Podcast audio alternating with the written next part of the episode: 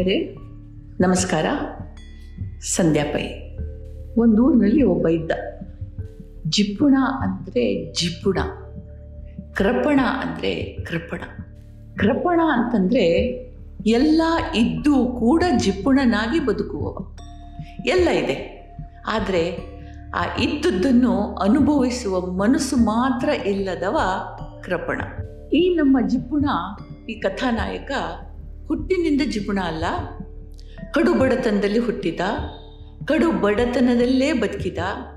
ಒಂದು ಹಂತದ ನಂತರ ಇವನಿಗೆ ಹೇಗಾದರೂ ಮಾಡಿ ತಾನು ಹಣ ಗಳಿಸಬೇಕು ಅನ್ನುವ ಒಂದು ಗೀಳು ಶುರುವಾಯಿತು. ಜಗತ್ತಿನ ಸಮಸ್ತ ಸುಖವನ್ನು ಅನುಭವಿಸಬೇಕು ಅಂತ ಹೇಳುವ ಯೋಚನೆ ಬಂತು.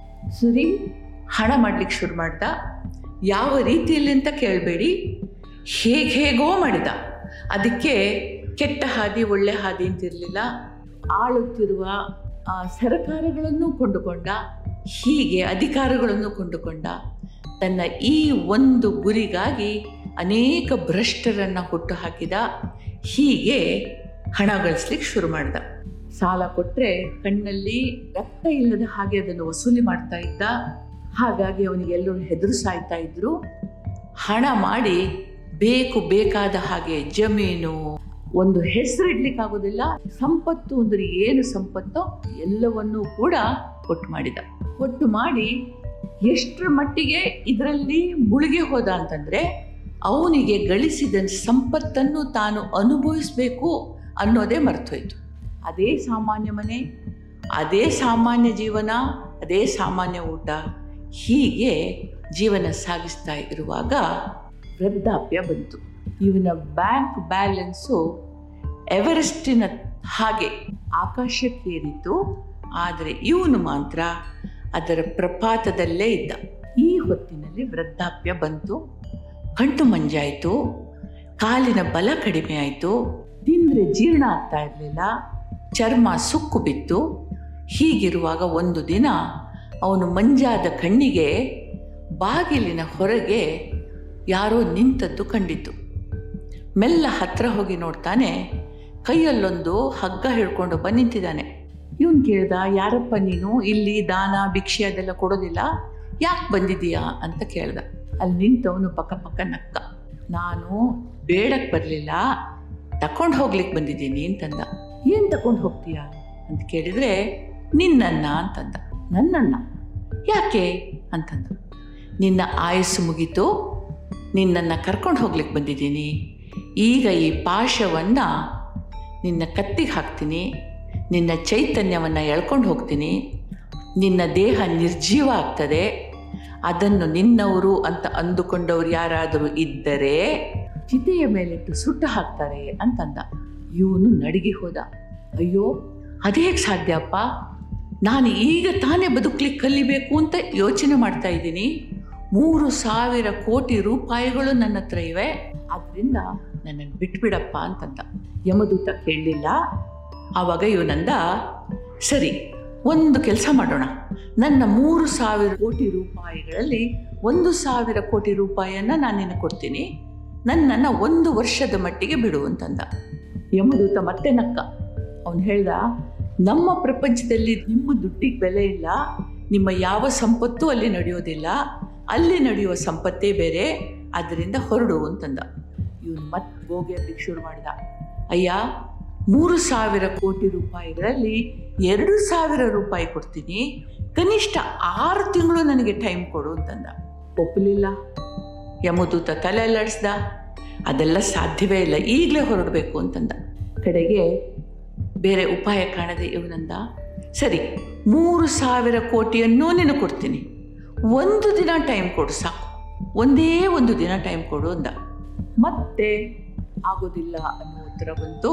ಯಮದೂತ ತಲೆ ಅಲ್ಲಾಡಿಸಿ ಹಗ್ಗಕ್ಕೆ ಕುಣಿಕೆ ಹಾಕಿ ಇವನ ಕತ್ತಿನತ್ರ ಬರ್ತಾ ಇರೋ ಹಾಗೆ ಇವನಂದ ಅಯ್ಯ, ನೀನು ಕರುಣಾಮಯಿ ಅಂತ ಕೇಳಿದ್ದೀನಿ. ಒಂದೇ ಒಂದು ನಿಮಿಷ ಸಮಯ ಕೊಡು, ಕಡೆಗೆ ನಿನ್ನ ಜೊತೆ ಬರ್ತೀನಿ ಅಂತಂದ. ಆವಾಗ ಯಮದೂತನಿಗೆ ಕರುಣೆ ಬಂತು. ಆಯಿತು, ಒಂದು ನಿಮಿಷ ಕಾಯ್ತೀನಿ. ಏನು ಮಾಡಬೇಕು ಅದನ್ನು ಮಾಡಿ ಕೂಡಲೇ ಬಾ ಅಂತಂದ. ಪಟಕ್ ಒಳಗೆ ಹೋಗಿ ತನ್ನ ಕೈಯ ಬೆರಳಿಗೆ ಚಾಕುವಿನಿಂದ ಒಂದು ಗಾಯ ಮಾಡಿಕೊಂಡ. ಗಾಯ ಮಾಡಿ ಗೋಡೆಯ ಮೇಲೆ ಬರೆದ. ಯಾಕೆಂದರೆ ಟೈಮ್ ಇಲ್ಲ ಒಂದೇ ಒಂದು ನಿಮಿಷ. ಪೇಪರು ಪೆನ್ನು ಎಲ್ಲೆಲ್ಲೋ ಇಟ್ಟಿದ್ದಾನೆ. ಬರೀಲಿಕ್ಕೂ ಬರೋದಿಲ್ಲ ಇದು ಸರಿಯಾಗಿ. ಅದೆಲ್ಲ ರಗಳೆ ಬೇಡ ಅಂತ ಹೇಳಿ ತನ್ನ ಬೆರಳಿನ ರಕ್ತದಿಂದ ಗೋಡೆಯ ಮೇಲೆ ಬರೆದ. ಮೂರು ಸಾವಿರ ಕೋಟಿ ರೂಪಾಯಿಗಳನ್ನ ಗಳಿಸ್ಲಿಕ್ಕೆ ಇಡೀ ಜೀವಮಾನ ಪೂರ್ತಿ ವ್ಯರ್ಥ ಮಾಡಿದೆ. ಅದರಲ್ಲಿ ಒಂದು ರೂಪಾಯಿಯಷ್ಟು ಸುಖವನ್ನು ನಾನು ಅನುಭವಿಸಲಿಲ್ಲ. ಆದರೆ ಇವತ್ತು ಸಾವು ಹೊಸ್ತಿಲಲ್ಲಿ ನಿಂತಿದೆ, ಬಾ ಅಂತ ಕರಿತಾ ಇದೆ. ಆದರೆ ಆ ಮೂರು ಸಾವಿರ ಕೋಟಿ ರೂಪಾಯಿಗಳು ಕೂಡ ನನ್ನ ಒಂದು ನಿಮಿಷವನ್ನು ಕೊಡಲಿಕ್ಕೆ ನನಗೆ ಆಗಲಿಲ್ಲ. ಆದುದರಿಂದ ಜೀವನದ ಬೆಲೆ ಕೋಟಿ ರೂಪಾಯಿಗಳು ಅಲ್ಲ ಜೀವನವನ್ನು ಅನುಭವಿಸುವ ಆಸ್ವಾದಿಸುವ ಮನಸ್ಸು ಅಂತ ನಾನು ಕಂಡುಕೊಂಡಿದ್ದೇನೆ ಅಂತ ಹೇಳಿ ಗೋಡೆ ಮೇಲೆ ಬರ್ದ. ಆ ಕ್ಷಣಕ್ಕೆ ಒಂದು ನಿಮಿಷ ಮುಗೀತು. ಯಮದೂತನ ಪಾಶ ಇವನ ಕತ್ತಿಗೆ ಬಿತ್ತು. ಆ ಕ್ಷಣದಲ್ಲಿ ಅವನ ಜೀವ ದೇಹದಿಂದ ಬೇರೆಯಾಗಿ, ಜೀವ ನಿರ್ಜೀವವಾಗಿ ಕೆಳಗೆ ಬಿತ್ತು. ಬಲು ಮಾರ್ಮಿಕವಾದ ಕಥೆ ಇದು. ಅನ್ವಯಿಸಿ ನೋಡಿದರೆ ನಮ್ಮೆಲ್ಲರ ಜೀವನಕ್ಕೆ, ಬಹುತೇಕ ಮಂದಿಯ ಜೀವನಕ್ಕೆ ಅನ್ವಯಿಸುವಂತಹ ಕಥೆ ಇದು. ಯಾಕೆ ಅಂತಂದರೆ, ನಾವು ಹಿಂದಿನ ಕಥೆಗಳಲ್ಲೂ ನಾನಿದನ್ನು ಹೇಳಿದ್ದೆ, ನಾಳೆಗಳಿಗಾಗಿ ಬದುಕ್ತೀವಿ. ನಾಳೆ ಒಳ್ಳೆ ರ್ಯಾಂಕ್ ಬರಲಿ ಅಂತ ಇವತ್ತು ಒದ್ದಾಡ್ತೀವಿ. ರ್ಯಾಂಕ್ ಬಂದ ನಂತರ ಕೆಲಸ ಸಿಗಬೇಕು ಅಂತ ಒದ್ದಾಡ್ತೀವಿ.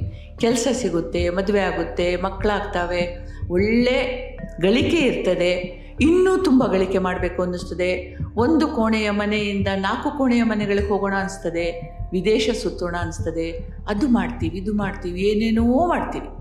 ಆದರೆ ಬದುಕಿನ ಅರ್ಥವನ್ನು, ಈ ಅದ್ಭುತ ಪ್ರಪಂಚವನ್ನು ಅರ್ಥ ಮಾಡಿಕೊಳ್ಳಿಕ್ಕೆ ಮರಿತೀವಿ, ಆಸ್ವಾದಿಸೋಕ್ಕೆ ಮರಿತೇವೆ, ನಮ್ಮ ಸುತ್ತಮುತ್ತಲ ಇರುವಂತಹ ಸೌಂದರ್ಯವನ್ನು ನೋಡಲಿಕ್ಕೆ ಮರಿತೀವಿ, ಅನುಭವಿಸಲಿಕ್ಕೆ ಮರಿತೀವಿ. ಕಡೆಗೆ ಅನುಭವಿಸಬಹುದು, ಅನುಭವಿಸಬೇಕು ಅನ್ನುವ ಮನಸ್ಸು ಬರುವಾಗ ಟೂ ಲೇಟ್. ತಡವಾಗಿ ಹೋಗಿರ್ತದೆ, ಸಾವು ಹೊಸ್ತಿಲಲ್ಲಿ ನಿಂತು ಕರೀತದೆ, ನಿಮ್ಮ ಯಾವ ಕೋರಿಕೆಯನ್ನು, ಬೇಡಿಕೆಯನ್ನು ಮನ್ನಿಸದೆ ಹೊತ್ತು ಬಂದ ಕೂಡಲೇ ಬರಲೇಬೇಕು ಅಂತ ಹೇಳಿ ನಿಮ್ಮನ್ನು ಎಳ್ಕೊಂಡು ಹೋಗ್ತದೆ. ಅಲ್ಲಿಗೆ ಈ ಜನ್ಮದ ಗತಿ ಮುಗಿಯಿತು. ಜನ್ಮ ತಳೆದು ಬಂದ ಈ ದೇಹ ಭೂಮಿಯಲ್ಲಿ ಸೇರಿಕೊಳ್ತದೆ, ಮಣ್ಣಲ್ಲಿ ಮಣ್ಣಾಗ್ತದೆ. ಇದು ಜೀವನದ ಸತ್ಯ. ಯಾವುದೂ ತಪ್ಪಲ್ಲ, ಆಸೆಗಳು ಸಾಮಾನ್ಯ, ಸಹಜ. ಆದರೆ ಆ ಆಸೆಗಳನ್ನು ಅನುಭವಿಸುವುದರ ಜೊತೆಗೆ ಅದಕ್ಕಿಂತ ಹಿರಿದಾದದ್ದು, ಮಿಗಿಲಾದದ್ದು ಏನು ಇದೆ ಅಂತ ಹೇಳಿ ತಿಳ್ಕೊಳ್ಳೋಕ್ಕೆ ಪ್ರಯತ್ನ ಮಾಡಿದಾಗ ಜೀವನಕ್ಕೊಂದು ಸಾರ್ಥಕ್ಯ ಬರ್ತದೆ. ಇದನ್ನು ಕಂಡವರಿದ್ದಾರಾ ಅಂತ ಕೇಳಬೇಡಿ. ಇದ್ದಾರೆ. ಅವರು ಹೇಳಿದ್ದು ನಮಗೆ ಅರ್ಥ ಆಗೋದಿಲ್ಲ. ಆದುದರಿಂದ ನಾವೇ ಅದನ್ನು ಕಂಡುಕೊಳ್ಳಿಕ್ಕೆ ಪ್ರಯತ್ನ ಮಾಡಬೇಕು. ಯಾಕೆಂದರೆ ನಾವು ಕೆಲವರು ಬೇರೆ ಬೇರೆ ತರಗತಿಗಳಿರುತ್ತೇವೆ. ಒಂದನೇ ಕ್ಲಾಸ್ ಇರ್ಬೋದು, ಮೂರನೇ ಕ್ಲಾಸ್ ಇರ್ಬೋದು, ಹನ್ನೆರಡನೇ ತರಗತಿಯ ಪಾಠ ನಮಗೆ ಅರ್ಥ ಆಗದೇ ಇರ್ಬೋದು. ಆದುದರಿಂದ ಕಲಿಯುವಿಕೆಯನ್ನು ಬಿಡದೆ ಜೀವನದಲ್ಲಿ ಮುಂದುವರೆದಾಗ ಇದೇ ಜೀವನ. ನಿಮಗೆಲ್ಲರಿಗೂ ನಮಸ್ಕಾರ. ಜೈ ಹಿಂದ್.